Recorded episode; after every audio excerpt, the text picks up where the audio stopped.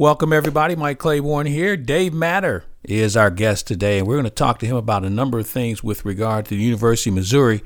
So, why don't we do this? We're going to tell you who brings this to you on a regular basis, and we're going to tell you a few other things that are going on with ClaibsOnline.com. And when we're done with that, we're going to come back and we're going to visit with Dave Matter of the St. Louis Post Dispatch, talking NCAA and certainly talking about the University of Missouri. Stand by. More coming up after this. Mungenast St. Louis Acura would like to extend a huge thank you to our healthcare workers and first responders by offering them several service specials, including a free interior detail cleaning. You can call them today to make your appointment and let them help you while you are helping our community. Find them online at stlouisacura.com or give them a call 314 822 2872 for Mungenast St. Louis Acura. We love talking to the president and chairman of Ameren, Illinois. He is Richard Mark. Emergency Operations Center acts as kind of a central command center, and everything is dictated from there. They tell the crews that are out in the field where to go, where the main breakers are to go to to de-energize the line, and then they verify that that line is closed, and they're able to tell five, six, seven hundred people that are working out in the field exactly where to go to make the proper repairs to get our system back on in a storm situation. Welcome to the podcast, everybody. Mike Claiborne here, of course, on ClaibsOnline.com, and we are going to talk a little NCAA, some college sports, and we're going to talk about it with Dave Matter of the St. Louis Post Dispatch. He covers everything Missouri related, and he's obviously become an expert on the NCAA and how they do business. And first of all, Dave, welcome to the podcast on Claibs Online. Thank you, Mike. Thanks for having me. Well, let's talk. We got a lot to cover. Let's first of all talk about the NCAA and where we are right now, because a lot of things have been unfolding over the last few days. Who's going to play, when we're going to play, if we can play, and how many people can watch us play. What's the latest you have with regard to what the NCAA has decided to try and do, or are they going to throw it in the hands of uh, the, the presidents in order to help make some of these decisions? Yeah, ultimately, decisions about playing are going to come down to the conferences and the presidents and the chancellors and the ads within those schools. But the NCAA, at least on Wednesday, voted their their Division One Council, which is a, a, panel of 40 people from across college sports from within the, the schools, uh, decided that football, men's basketball, women's basketball athletes can come back to campus as early as June 1st for voluntary summer workouts. Now, within all those conferences, the conferences then have to decide if it's okay for the, their schools and their leagues to be able to do that. And the SEC is their chancellors and presidents are, are going to vote on that this Friday. Um, and basically the same thing because they have a shutdown through May 31st. They'll vote on whether to extend that shutdown into June or to allow their athletes in those three sports to come back to campus as early as June 1st. Now, all that's pending you know, state and local regulations, whatever the, your your county uh, has set forth as far as social distancing and all those things. Um, but at least the wheels are in motion at the top level to allow these workouts to, to start happening. There's there's obviously a lot at stake, and when you look at the SEC, many of those uh, universities are in warmer weather cities, and in most of those states, uh, we, are seeing the, the regulations being more relaxed with each day. It, it seems like they're going to try and find a way to get this done because the other thing is this, Dave. There's a lot of money at stake, but they also have to make sure they walk the fine line of not making sure their athletes would be deemed professionals. Because if you don't have students on campus and not having classes, and you still have them come on campus, you got another big issue with respect to the NCAA. Yeah, so many issues here that we've been talking about for years in college sports are kind of, you know, coming together here. And that, that topic of, you know, basically making or calling these athletes, not calling them because they'd never do that, but making them perform jobs as an employee and requiring them to be on campus. Um, that's the last thing these colleges want to do because then then the athletes can somehow maybe unionize like we've seen the players in all the professional sports have their own set of rules which would lead to, from the university side of things, a lot of complications that they don't want to deal with. Um, so yeah, there, there's that at stake. The financial model of college athletics is all at stake because we don't understand that if there's not a football season, um, you know, just one football season. There's a report out by ESPN um, and and they you know got this from some researchers uh, that four billion dollars will be lost by these schools combined in, in Division One, and you're talking about the end of some athletic departments nationwide. Just if one season is lost because they're so reliant on the revenue that comes in, uh, and chiefly through ticket sales. Um, so that's why there's a lot of motivation across college football, and and I think the SEC is kind of the leading candidate or the leading uh, power here because of those things you mentioned. The, for one, the weather, and, and two, the SEC schools are all in these states that have been sort of the I don't know if you want to call them leaders, but more out front and being more aggressive at opening up their state. So they kind of follow a bit of a political line here too, which is impossible to ignore in all of this. So yeah, there's a lot at stake, a lot on the table, and um, you know, you just hope that they're that everybody is also keeping in mind all the health factors here because there's so many unknowns we still don't know about virus is going to look like come September when when games are supposed to kick off. I want to go back to the NCAA for a minute, and, and, you've been covering sports and especially college sports for a long time, and we've always had our issues with the NCAA. And while I kind of felt that they were at the beginning of the end of their reign as we know it, do you think this COVID 19 maybe has hastened that, that departure? Because at some point, the conferences and the presidents are going to come together and realize that the NCAA is, is hindering them even more in how they run their, run their show. And now, with this situation coming up, they may look for the first ripcord and try and get out of this thing, pull the chute, and move on. You know, I, I I agree with with parts of that thinking. I also think if if the power conferences would want to pull off and do their own thing, they would still have to have some kind of bureaucracy that is like the NCAA. They need some kind of governing body to to have rules, to host tournaments, to do all the things that the NCAA does that can make it unpopular, but just are, are a necessity to have some kind of you know system in, in place. And I don't know if people at the that are in charge of the individual schools or the commissioners of the conferences want to be able to do that. So there always would have to be some kind of NCAA. It would just yeah. have a different name. No, I, I but agree I do with think, you. I do think you're right. I do think you're right that the the relationship between the schools and the conferences more so with the NCAA, you have sensed some tension here. Now, insight, some of the decisions that were made back in March ended up being the right ones. But when the NCAA, when they scrapped the tournaments, when they just ended spring sports season the way they did, the initial reaction from the schools and the conferences is like, wait, wait a second, you're doing what? You're doing this so quickly? Now, in hindsight, uh, right, everything stopped then. But at the time, there was some tension there. And, and then that's when you heard some rumblings and some murmurs like, maybe these schools are finally going to do this and, and pull away and, and build their own, you know, governing body. Let's move on to Missouri for a minute and talk about the program. Uh, the athletic department was already dealing with revenue loss thanks to the NCAA. Here we go again. Uh, yeah. They've got a lot of issues at hand already. They've got the new construction, the new facility that's up, uh, a lot going on in Columbia, and they've got to figure a way a to recoup nine million dollars, and also figure a way when this thing is finally decided how they're going to continue to, to survive and also make sure that they abide by the Title IX uh, laws that are in place as well. Uh, Jim Sterk, when he signed up, uh, do you think he signed up for something like this? Because he's got a lot of balls to juggle right now. Yeah, he's he's dealt with a lot. You know, in his short time as AD, um, and you know the the NCAA investigation, the academic stuff is probably the biggest one. And then you have a football program that was just kind of running in place and really wasn't making much progress. I think they felt really good about the direction of things. Let's say back in January, February, they had this new football coach in Eli Drinkwitz which was reviving a lot of energy around the state, within the fans, within the high schools. And, you know, they expected to sell more season tickets and, and, and, and, you know, burst into this fall with a lot of momentum and energy and really almost have like a reopening of that South End Zone facility just because last year started off with such a dud.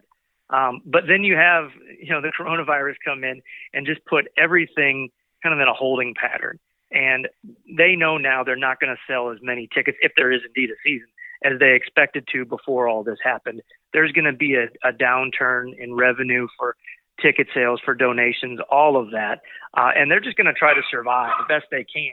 Um, and, and however that happens, um, the hope is that they don't have to make the kind of cuts that would really, really scale back their department, whether that's getting rid of a, a non revenue team, um, making some major across the board cuts to salaries.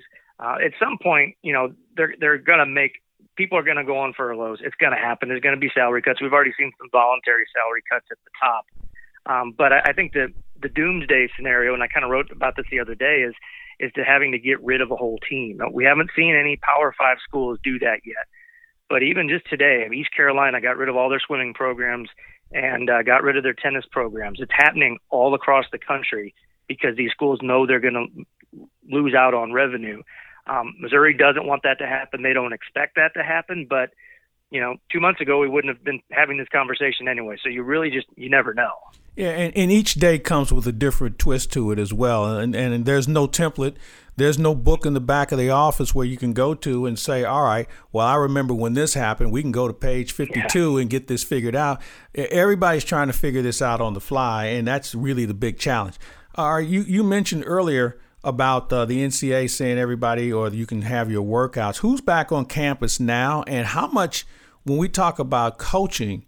And we, you know, virtual coaching obviously has become a big fad uh, because that's the only way. But who is actually doing what now? And I know it's got to be a challenge for Coach Drinkwitz and his staff because they barely know each other. I mean, it, it's a real yeah. cluster right now. What Mizzou's been able to do, they're kind of phasing in their staff Drinkwitz has been in and out of the office. They they started kind of a schedule of the offensive coaches work in the office in the morning, and the defensive staff comes in in the afternoon. They don't clutter their offices with people. Um, you know, their their training staff is on site. They, everybody that enters the building has to have their temperature taken, and then they get a little sticker on their shirt if, if they're if they're cleared, so everybody else knows. Hey, that guy has a. I think they have a green sticker if they had had a temperature that was cleared. Um, and they're just having to really monitor a lot of things like that. And even they'll have to do that, you know, tenfold once the athletes start coming in. Uh, and, you know, these athletes are coming from all around the country. A lot of them went home for uh, these last two months. So there's going to be a lot of monitoring and, and testing in place then too. So they're, they're taking it gradually here. The coaches and the administrators who can still work from home are still working from home. I did a, uh, I did a, uh, a Zoom interview with Steve Bieser, the baseball coach, just the other day, and he was he was sitting in his living room, so he's had to go in a little bit, um, but for the most part, he's been able to work from home.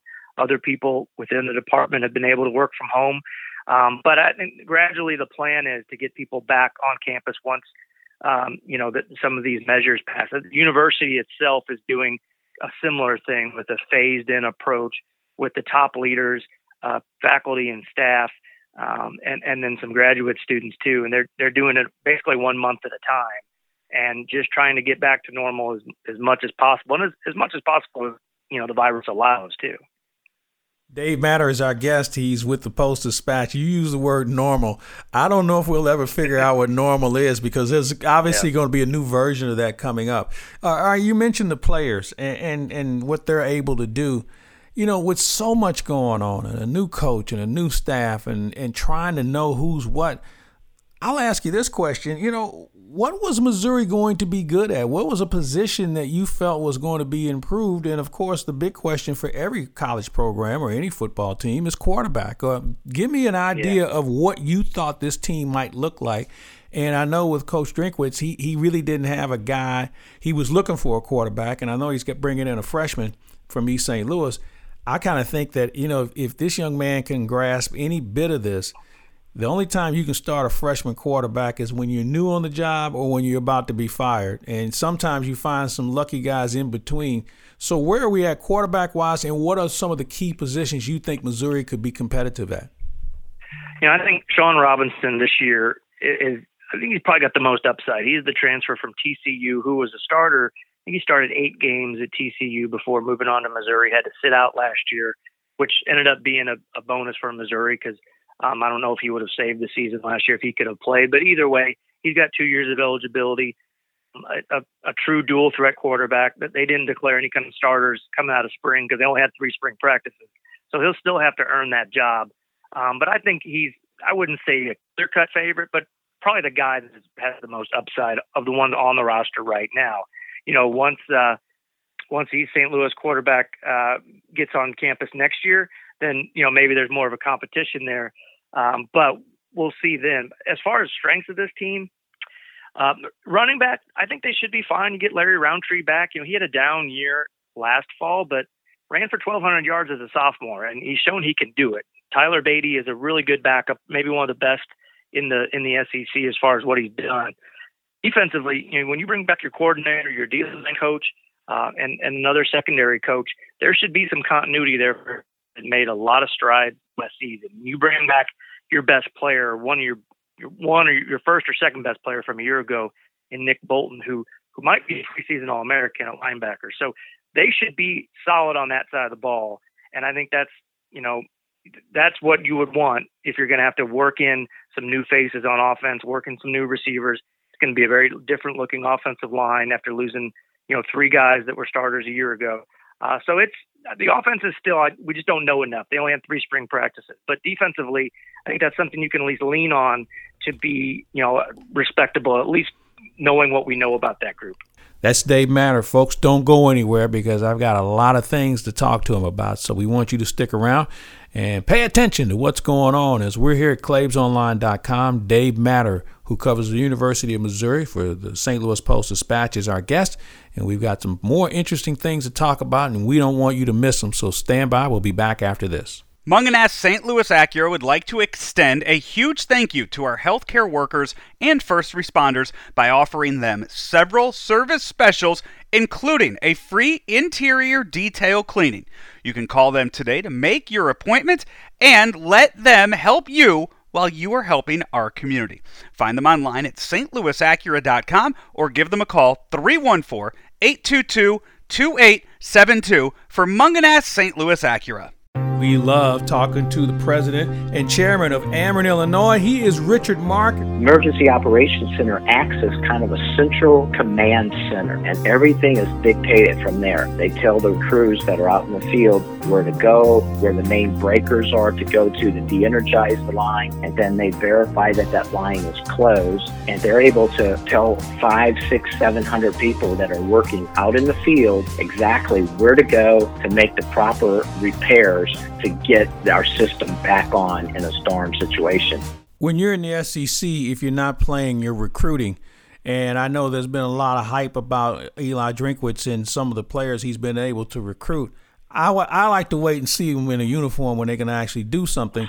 But in your opinion, from where you sit, who is the best player that they've been able to recruit to commit to Missouri so far? Well, if you just look at the rankings, and those things can be overblown sometimes, but I, I thought it was it was Ford will get Travion Ford, defensive end pass rusher from Lutheran North. He's the highest rated guy on their list, and he also, when you look at the, the offers that he has, um, it, it, it's the most impressive. And that's when you can get a, a really sought after guy from the, the biggest market in the state, the most important area at, at the high school that right now is producing, um, you know, more D1 guys than, than just about anybody else for a long time. Uh, that, that's that's really important. So he's right up there. And then we, we mentioned, you know, the quarterback from East St. Louis, Tyler Macon, who was he was the Post Dispatch Offensive Player of the Year as a junior. Um, just put up ridiculous numbers in, in that offense over on the east side. And you know that's a place that Missouri coaches they've been very hot and cold with with getting recruits from from that school over time. And some some years, hey, they do really well there. Some years they have a tough time getting in the door. It seems like. And to get a quarterback who's obviously the most important position on the field, and he's a guy that's really charismatic. He, he wants to bring some teammates with him. He's going to help recruit this class and, and future classes. I thought that was just really important to get that early, and he, he committed the day that the the shutdown was announced, basically. So they got in on him um, at, a, at a really fortunate time. You know, there's so much going on in Columbia as we visit with Dave Matter, who I think has the most challenging media job there is, covering a college university, not just the football, not just the basketball, but there's so many other sports that are going on. Give me your impression of Crossroads Sports right now from this standpoint. Can they survive? And also, with regard to the direction of the program that, that you speak of, are they going in the right direction or are you concerned about their development? As far as like the Olympic sports, non-revenue sports? Well, we let's start with basketball and work our way down to yeah. the Olympic sports. Um, you know, I I think men's basketball. The, the thing about this team going forward, you got Cuonzo Martin going to his fourth year. He's never been in the same the same place four years. He's always been three years and out as the head coach. and he's going to be bringing back what could be the most experienced team in the SEC. Now, that sometimes that's a really good thing. Sometimes, if you're not a very good team, you know you want to bring in some new blood, and they are mostly bringing back their their team intact. Um, it's a really really pivotal year for him. Obviously, you know they haven't made the tournament. Each uh, there was no tournament this year, but they weren't going to make it unless they went on a miraculous run down in Nashville. But um, they've been right around 500, under 500 the last two years. It's a really pivotal year for him. But I think he really likes. I know he really likes the veterans that he's bringing back and expected to bring back, and then a couple pieces that he's added. You know, a graduate transfer point guard, Drew Buggs from Hawaii, that he really thinks can help them in, in the backcourt. So um, we'll see. But it, it again, it, it is a huge, huge year for him in this program. And when you think about the women's program that had a pretty good run a couple of years ago, are they in transition as well? I know they're starting to get some more players coming in. Yeah. Last year was a real transition year. I think they only won nine games, which is the fewest that program's ever had after going to the NCAA tournament four straight years. But they uh, last year they had three transfers, D1 transfers, sitting out, watching from the sideline, and they kind of had to um, just grin and bear it and get through the year. Well, it's going to be a very different looking team this coming season. Uh, Shug Dixon here from our area in St. Louis joins the program as a guard. Uh, Aijha Blackwell, who had just an outstanding freshman season, will get to play kind of a more natural position. Won't have to play as much point guard as she got forced into doing last year. They've got um, a, a transfer from Australia who is a really good shooter who's, who's going to help them.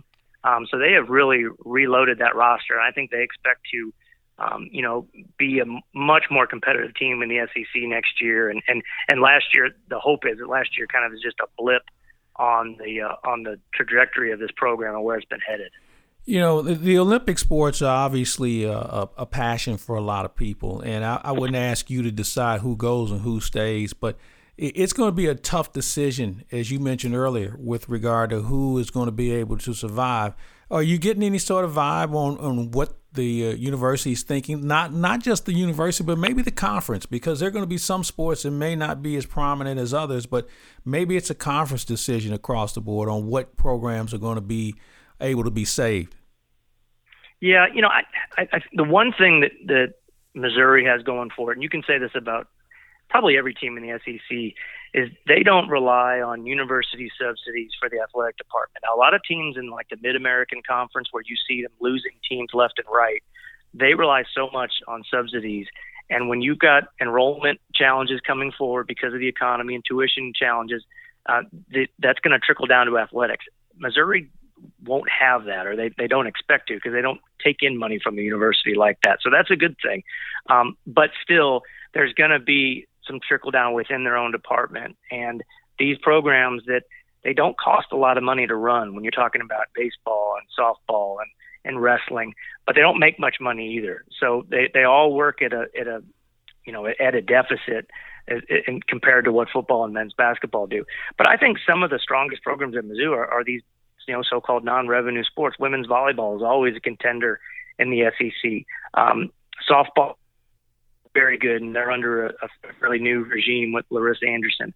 Um, baseball struggles in the SEC. They've they've made some steady progress under Steve Bieser. They're still looking to make an NCAA regional under him, but they are playing in in such a brutal conference when it comes oh, to yeah. college baseball in the SEC. I mean, it you know there are there are SEC schools where baseball is number two behind football instead of basketball. That, you can't really say that about any programs in the, the Big 12 or the Big 10.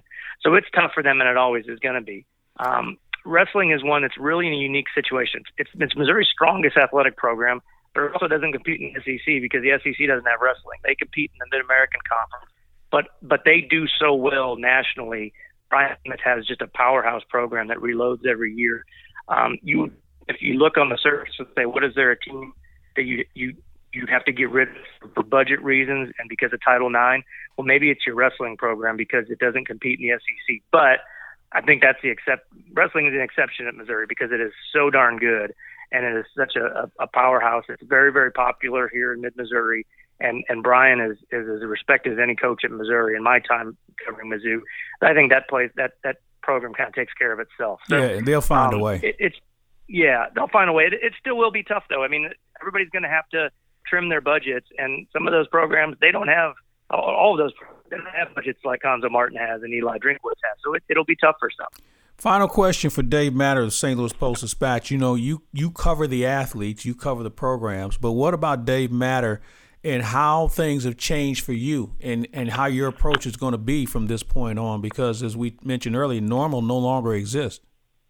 Yeah, it's been unique. It's been challenging. Um, you know, we, we really the way to write stories is now is pretty much every interview you do is over the phone. You know, sometimes if you're lucky, you can have someone do a Zoom so you can film it and then you can put it on uh, stltoday.com, which we've started doing here a little bit more recently.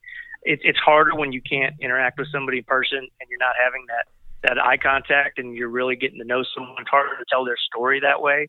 Um, so it's you know that's a, a, a slight challenge for our industry, but I, I think we're doing a we're doing a really good job still finding stories and finding interesting things to write about. You know, personally, we've got we've got three kids at home that are uh, two are, are school age and have been out of school all all this during all this time. Today actually was their, their last day of classes, home classes. It's been tough, but you know, you just you persevere, you you you get through it. You uh, keep your you know pay attention to the news and see what's what's happening next, and uh, you just try to get through it all. But we've uh, we you try to stick to a routine as best as possible, and and hope that you know in the fall things will maybe get back to some sense of normal. Little did you know new math and homework would have a whole new meaning to you as as you sit around the house with your kids and also try and juggle covering a bunch of sports at the same time. We we try our best. I'm I'm lucky that my uh my wife is she actually works at the kids' school, so she's home with them also and has been uh she's she's held it all together for us somehow. They they they always seem to do that, don't they? Where would we be without the significance in that situation when it comes to raising a family in this crazy business that we found? Hey, Dave. Uh, yeah, I, I could imagine. It's always great to visit with you, but more importantly, it's great to, to read your work. Uh, I've said to you countless times, man, I just truly admire what you do and how you do it and how informed you uh, make everyone else and what's going on in Columbia, Missouri. Uh, stay safe, my friend, please, and uh, keep up the great work. And uh, hopefully, we'll see each other face to face when the all clear signal goes up. All right, sounds good. Thanks, Claibs. I appreciate it. He's Dave Matter. I'm Mike Claiborne. We thank you for listening, folks. It's been a blast always to talk about what's going on. Dave does a fantastic job when you think about everything that goes on in Columbia, Missouri. He's done a phenomenal job in making sure he keeps everybody informed, and we appreciate him being part of what we do here at ClaibsOnline.com. So for everybody here, and for Dave Matter, we thank you for listening. And don't forget, stand by for another exciting episode of a podcast that comes your way courtesy of ClaibsOnline.com.